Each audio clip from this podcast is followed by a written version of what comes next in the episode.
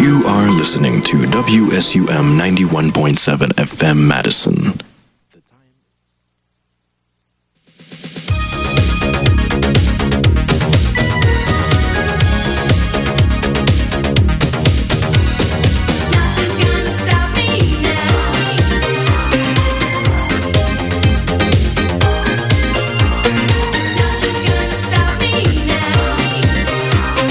Thursday around. Almost time for another round of work and more court business. My mind is all mixed up, and I've got to cycle fast if I want to keep my video gig at the games. The end is built into the beginning. This is Samantha Fox playing the song Nothing's Gonna Stop Me Now from 1987.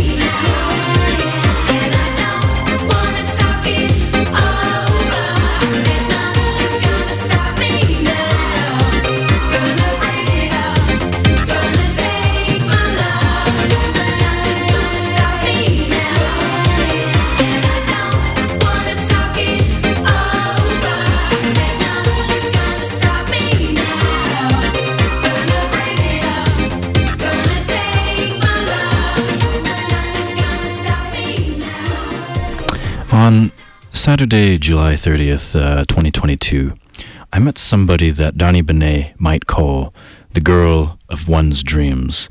And that was probably one of the most difficult things that one can ever encounter. Miles Davis once said, God punishes you by giving you everything, and then that's it. And then I was there on Saturday, and this was that. For me, Samantha Fox's Nothing's Gonna Stop Me Now hits particularly well in that context. I'm nostalgic for that 80s hedonism, but it's not for that, rather, because unrequited love is nostalgia for something that never happened, and it's just as vibrant in my mind and my heart as anything that did happen.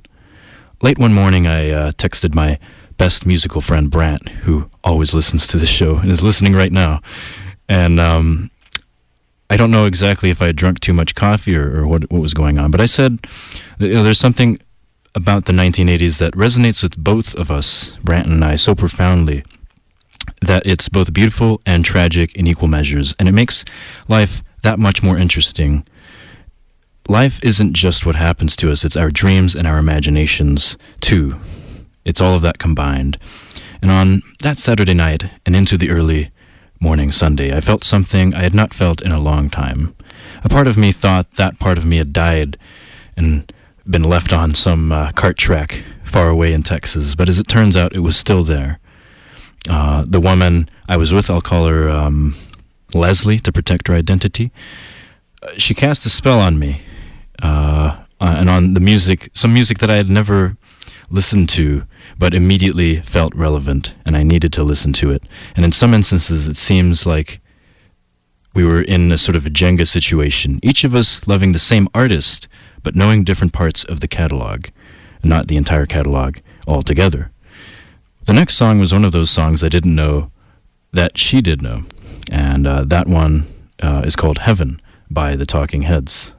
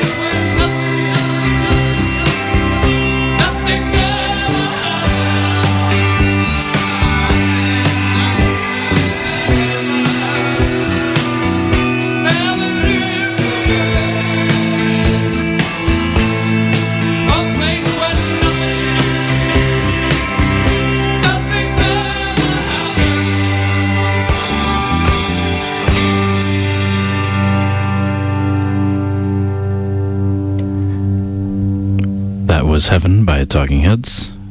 Um, yeah, it is an interesting interpretation of heaven. Um, I don't know if that sounds like a good time. Every single, it's the same thing every day. Um, yeah, I wonder what that really would be like. um, nothing at all, though. Perhaps the same thing every day and nothing at all would be slightly different. Because nothing at all would be, um, well, there wouldn't be days or anything like that, would there? It would just be one continuous. Uh, I, I, I like life as it is right now. Um, I'm definitely in no rush at any point to get to uh, heaven. Maybe it's cool, but I really like things as they are right now. I like the um, the mixture of pleasure and pain. Um, sometimes it's off, but I think uh, it's worth. It's always worth um, shot. I mean, the whole point of music is uh, is, is that there is contrast. Just like when there, you know, when you have a great uh, picture or something like that, um, the contrast makes it sometimes. Not too much contrast, but enough to really see something there, make some meaning out of something, I guess. There's a desire for that. Anyway, um, yeah, I remember this particular this night a few nights ago. I think it's it's an issue of perception, isn't it?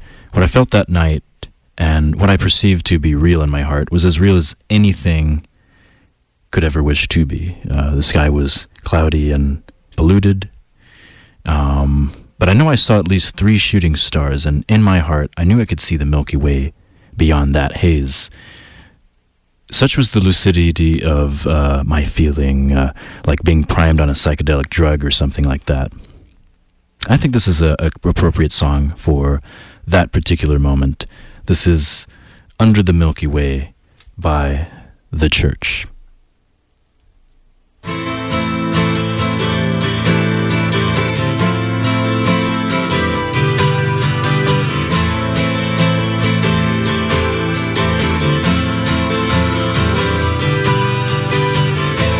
Sometimes when this place gets kinda empty,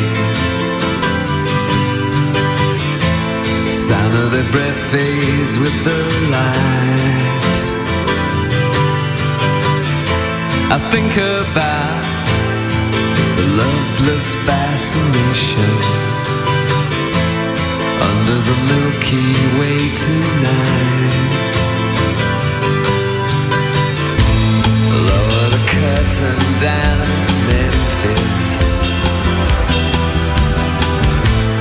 Lower the curtain down, alright. I got no time for private consultation under the Milky Way tonight. Wish I knew what you were for. Might have known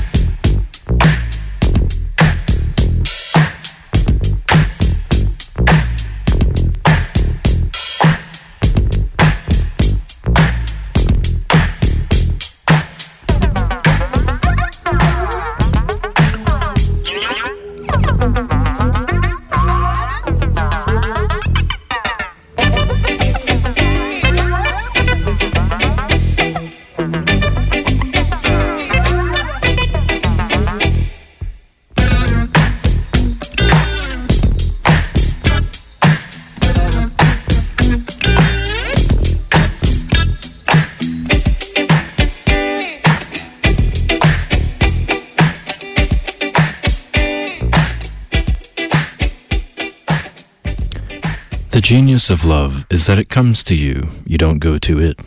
It's sudden, it comes out of nowhere, and it just hits you, it becomes a part of you.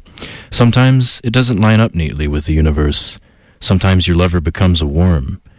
Sometimes you fall in love with a rock, as what happened to the main character of Don Hertzfeldt's World of Tomorrow during that short film. I know I'll always fall for it. Leslie told me that the song I just played, You Genius of Love, was performed by a band that had treated David Byrne very cruelly in his early years with the Talking Heads, which I wasn't aware of. Um, this revelation made me a bit disillusioned about Tom Tom Club, who I uh, generally adore, particularly with that song. But I guess some good art is just made that way sometimes. It's pretty unfortunate. Genius of Love isn't just another love song, though. It's got messiness and drugs and undetermined futures, loose ends, much like my own life, much like yours, much like a lot of people's, even if they don't think so. One night, years ago, as I longed for someone else who was unreachable, I was driving north from Austin towards Waco for no apparent reason that I can remember other than the desire to wander and be found. As I left the perimeter of the radio signal, I heard what I perceived to be two songs coming in at the same time in the same bandwidth. I believe it was 98.9, interfering each other and creating a beautiful cacophony of sound. Later that night, I checked the KUTX Spinitron, and lo and behold, it was not two songs, but one which, combined with the context and a good measure of static tricked me into thinking it was some cosmic interference as I passed from Austin into Waco, what, when in reality it was uh, even better than that. Uh, as I played it back, and I recognized it entirely. And that was a pretty magical moment. Um, and that song was Dark Spring by Beach House, which is the one I'm going to play you now.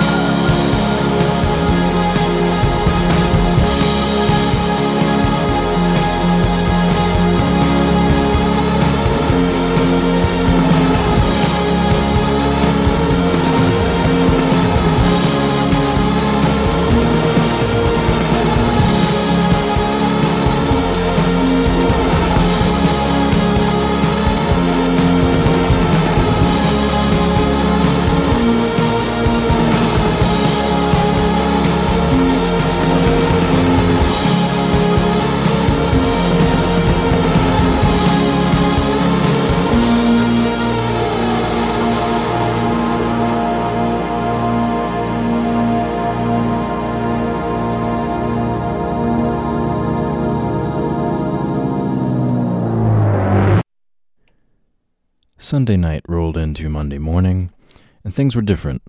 I realized that I had perceived a mirage, perhaps, and that while the destination was still beautiful, and while Leslie glowed brighter than ever, this was not the place, as David Byrne had promised. I had played back that shooting star and that sequence of shooting stars in my head so much that I believed I would see it again, but I didn't. It didn't simply appear. It didn't appear at my command or anything like that. I had to accept the compartment of time in which that had occurred. Anyway, the next song I'm going to play you, um, this is an interesting find. I don't know how in the world I found this, but um, but it appeared ominously on my Spotify, as things sometimes do. Um, this one is "Why Do I Cry" by Margo Guryan. I want you to guess when this song was made because uh, I think it could fool some people, perhaps.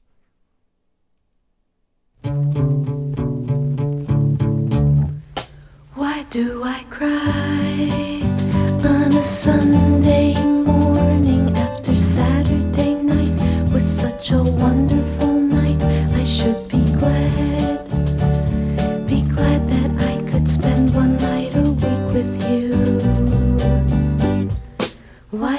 I cry.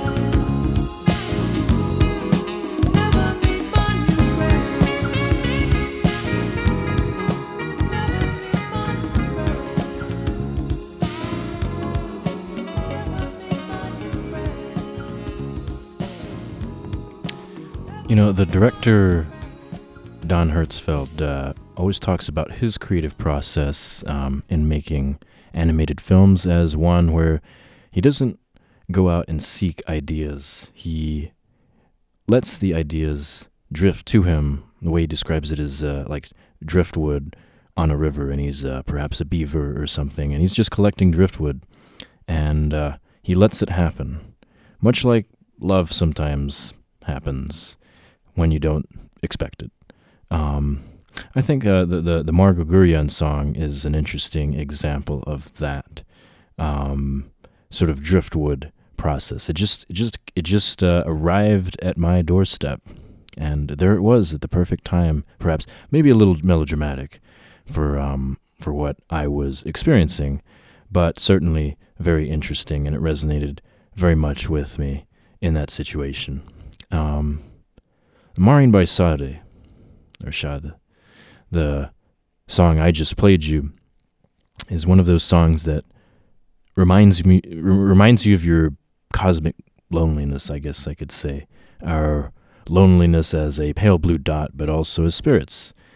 Sometimes it feels not that way, uh, but Maureen is sort of the lonely track of Sade's Promise album, and probably my favorite, abs- absolutely my favorite.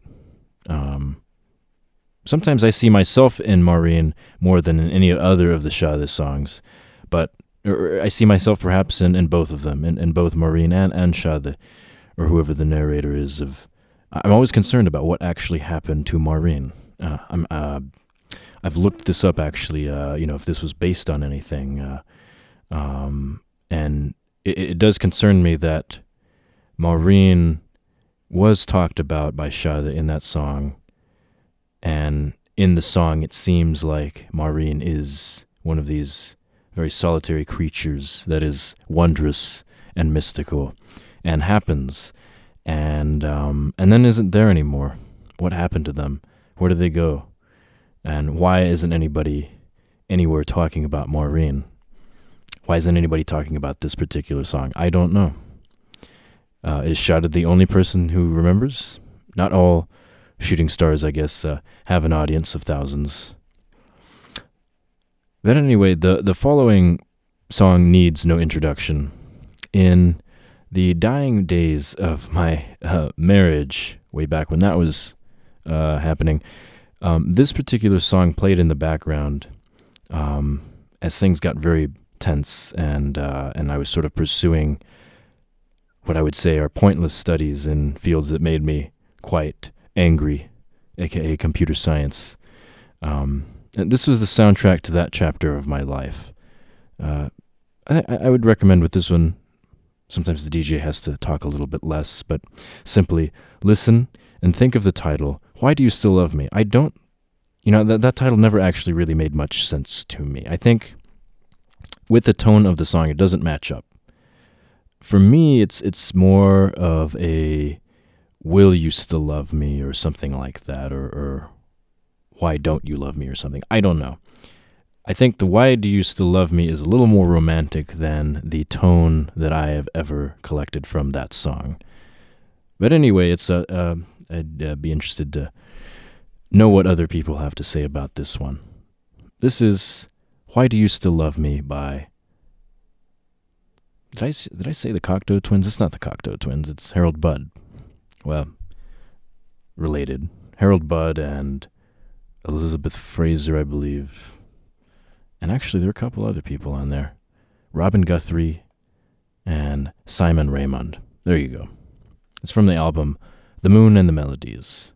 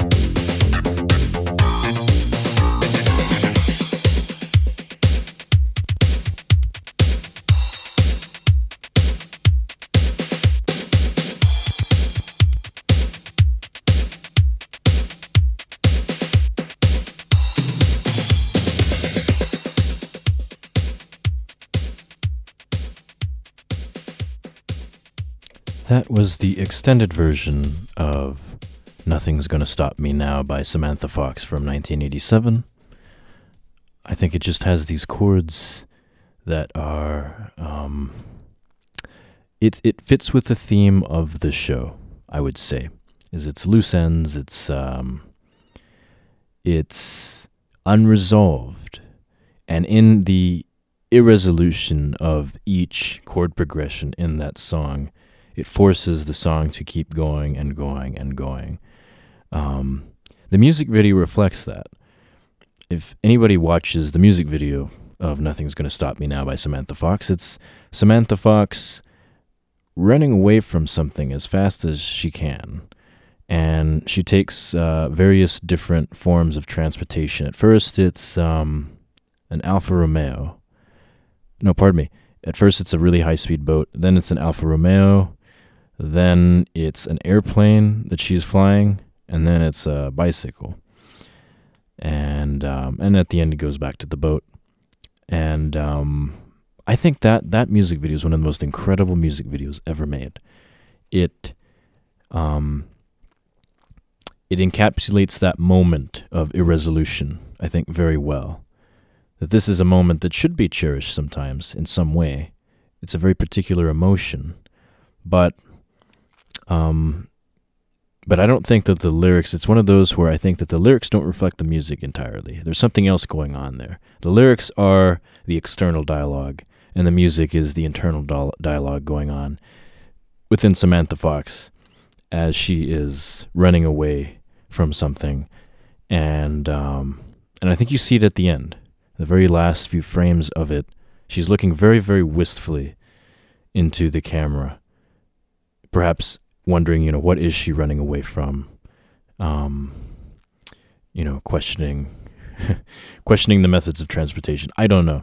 it's very very ambiguous at the end. I thought that was it's a very interesting music video.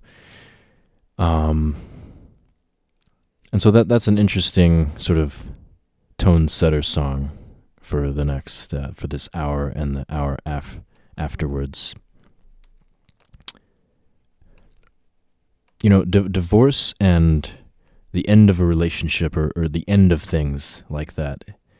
You know, divorce, for example, it it ends more than marriage. And divorce, I guess, is a very abstract thing, but it needlessly sets the tone for an internal dialogue of self worth that isn't healthy for anyone. And for me, it took a long time to return to a semblance of positivity with that. It's like a comet breaking off of a planet, um, initially interpreting the breakage as the beginning of its insignificance, when in reality, it has become the fastest and brightest and most lifelike form a rock can ever take hold of. And uh, the song that I'm going to play, I don't know if it's particularly relevant, but I'm going to play as a tribute, perhaps. This is a song for those rocks as they begin to off gas their bright mystical elements. The rocks experiencing regret when they should be experiencing wonderment. I think some of these rocks may be following, following, uh, falling out of the sky uh, tonight. Maybe, maybe last night. I don't know. The Perseids was going on at some point this week. Whenever the case is, this is a tribute to them. This song is Cry Me a River by Crystal Gayle.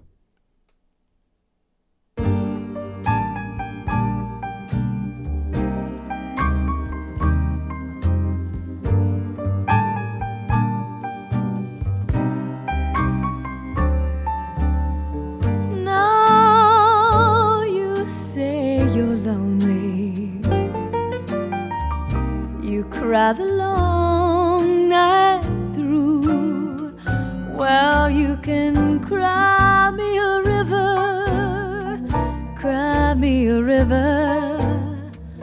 I cried a river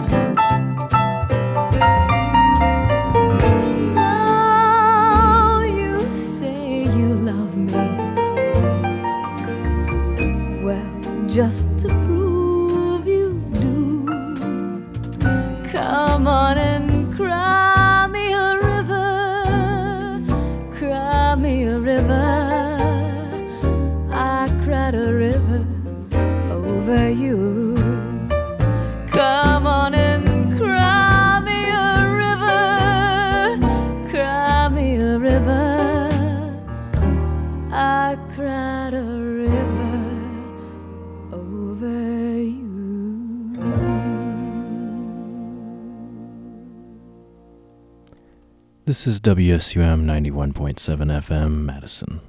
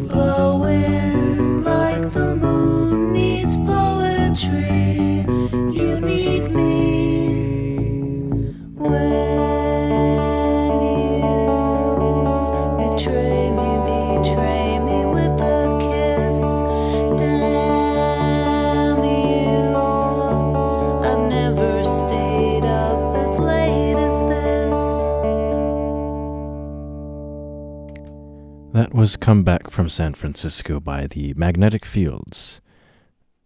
An excellent song about the uh, misperception of love where it's not unrequited love, to be exact, or perhaps lost love.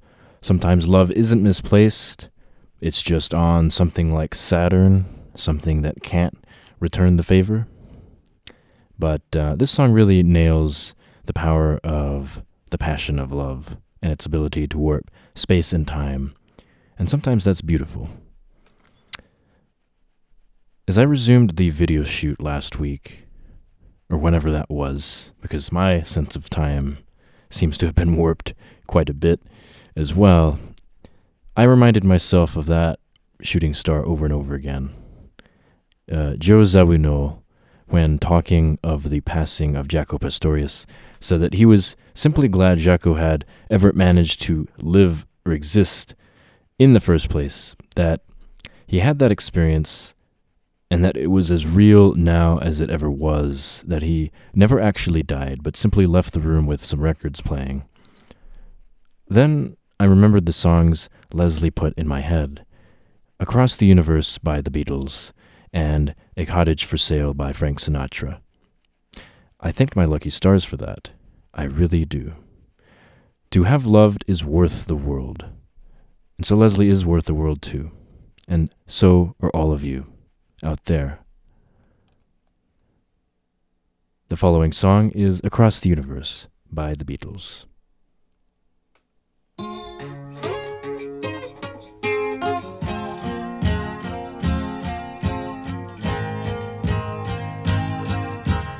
Words are flowing out like endless rain into a paper cup. They slither wildly as they slip away across the universe. Pools of sorrow, waves of joy are drifting through my opened mind, possessing and caressing me. Nothing's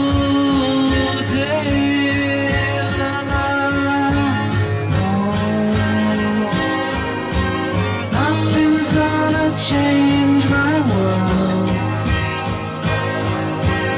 Nothing's gonna change my world. Nothing's gonna change my world.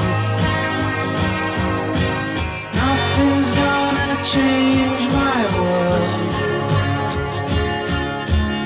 Images of broken light which dance before me like a million they call me on and on across the universe.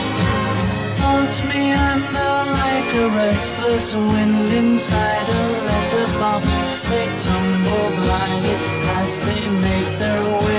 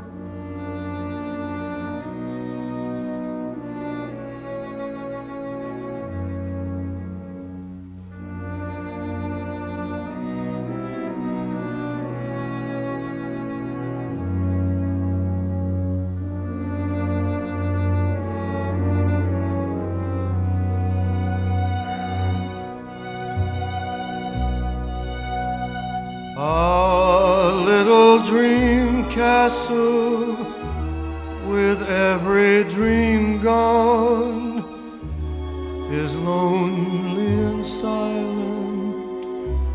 The shades are all drawn, and my heart is heavy as I gaze upon a cottage for sale. The lawn we were proud of is waving in hay. A beautiful garden has withered away. Where you planted roses, the weeds say, A cottage for sale.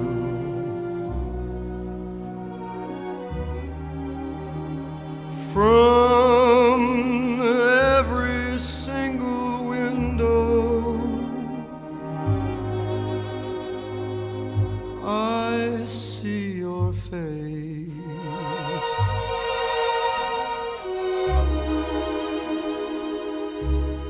But when I reach a window,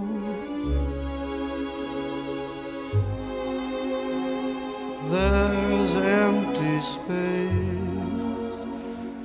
The keys in the mailbox the same as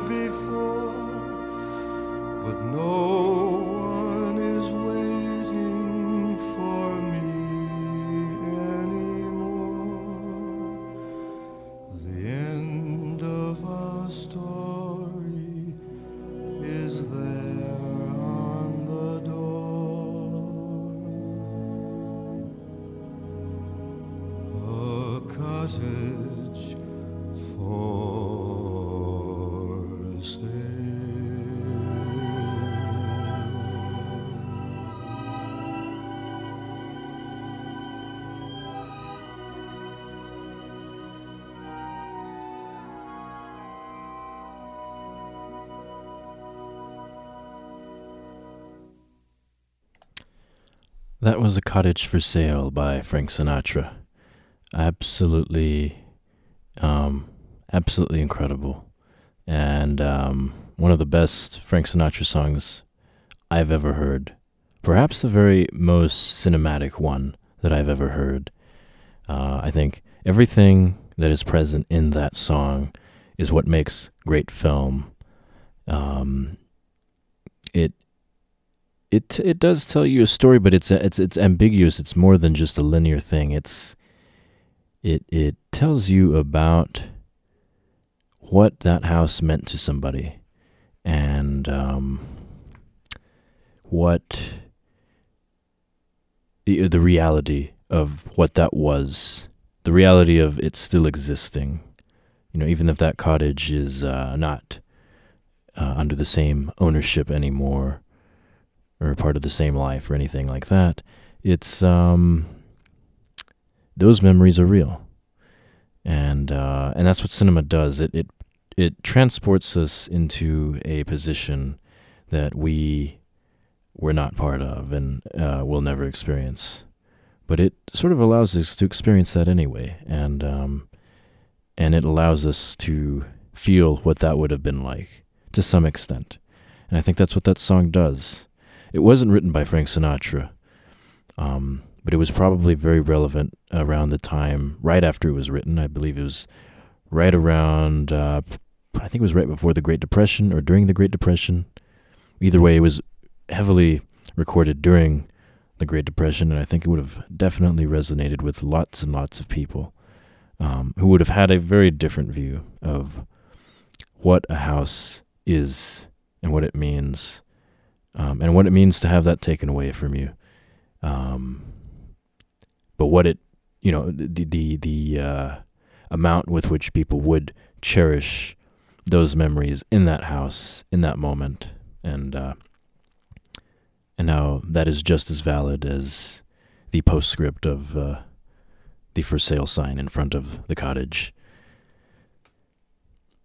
So that's an interesting song to uh, reflect on. Absolutely. Thank you so much um, for introducing me to that song. It's absolutely incredible. And um, the next song I'm going to play, and it's the final song on the set list. And um, it is a song called Elegia. I attempted to play part of it um, a few episodes back and uh, I didn't succeed because I had accidentally I'd meant to download or I'd misremembered uh, misremembered thinking it was a seven minute song approximately. It's actually a seventeen minute and thirty second song. Um, so for some of you that might be a little bit daunting to listen to, but promise me, I think that is this is one of the most cinematic songs ever made, um, and it was put to film in 1998 with the short film More which uh, it the short film viewing that short film when I was in uh, perhaps high school or early college. Um, it used to be my favorite short film of all time, and I'm not sure if it would be the same nowadays, but um, but it is one of those where I, I wouldn't demote, I, I wouldn't, I wouldn't lower the status of that film just because I've now watched a few more short films and have an appreciation for different types of short films. That short film, more, was the most powerful thing I'd ever watched back when I watched it. And um, and and and that moment still exists, and, and and this song brings it back every time. It's absolutely breathtaking. to hear this song every single time I hear it. And uh, to hear the full the progression of the song over the course of 17 minutes and 30 seconds. It was originally written as sort of an elegy, perhaps, for um, the passing of Ian Curtis, who was part of Joy Division, the band that preceded New Order, um, right before they released this uh, as part of their 1985 album Low Life. And um, so this will be a great song to play. I also wanted to um, remind everybody the song we played before Cottage for Sale was Across the Universe. And I'd just like to share one thing about that song. When I first heard that song, I was in my car at a gas station in Austin, which is sounds crazy that I didn't hear. You know, it seems like I would have heard most Beatles songs by the time I was an adult, but I didn't. And I'd uh, perhaps I'd heard that song somewhere, but I was listening to it in my car, and I parked the car because it was just breathtaking. And I thought, who is this? This sounds like uh, this must be the greatest song made in the 21st century or the 90s or something. I thought it wasn't that old. It had such a modern, it's still such a modern song. And uh, the lyrics are absolutely bre- breathtaking. There's one particular lyric, if I look it up, there's one particular lyric that always, always, it's, it's actually, it's the very first one, I guess, yeah. Words are flowing out like endless rain into a paper cup. I, I don't know. That's, that's as good as it gets. But, um, anyway, with no further ado, this is Elegia, the full unedited 17 minute 30 second version by New Order from the album Low Life.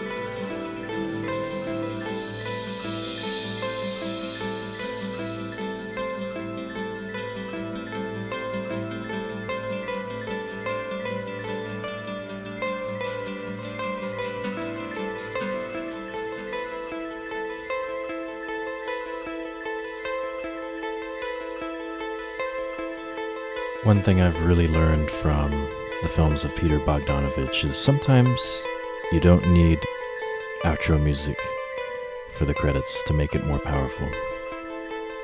So that's it for the hour. Thank you for tuning in to Only Friends. I'm your host, DJ Future Pleasure.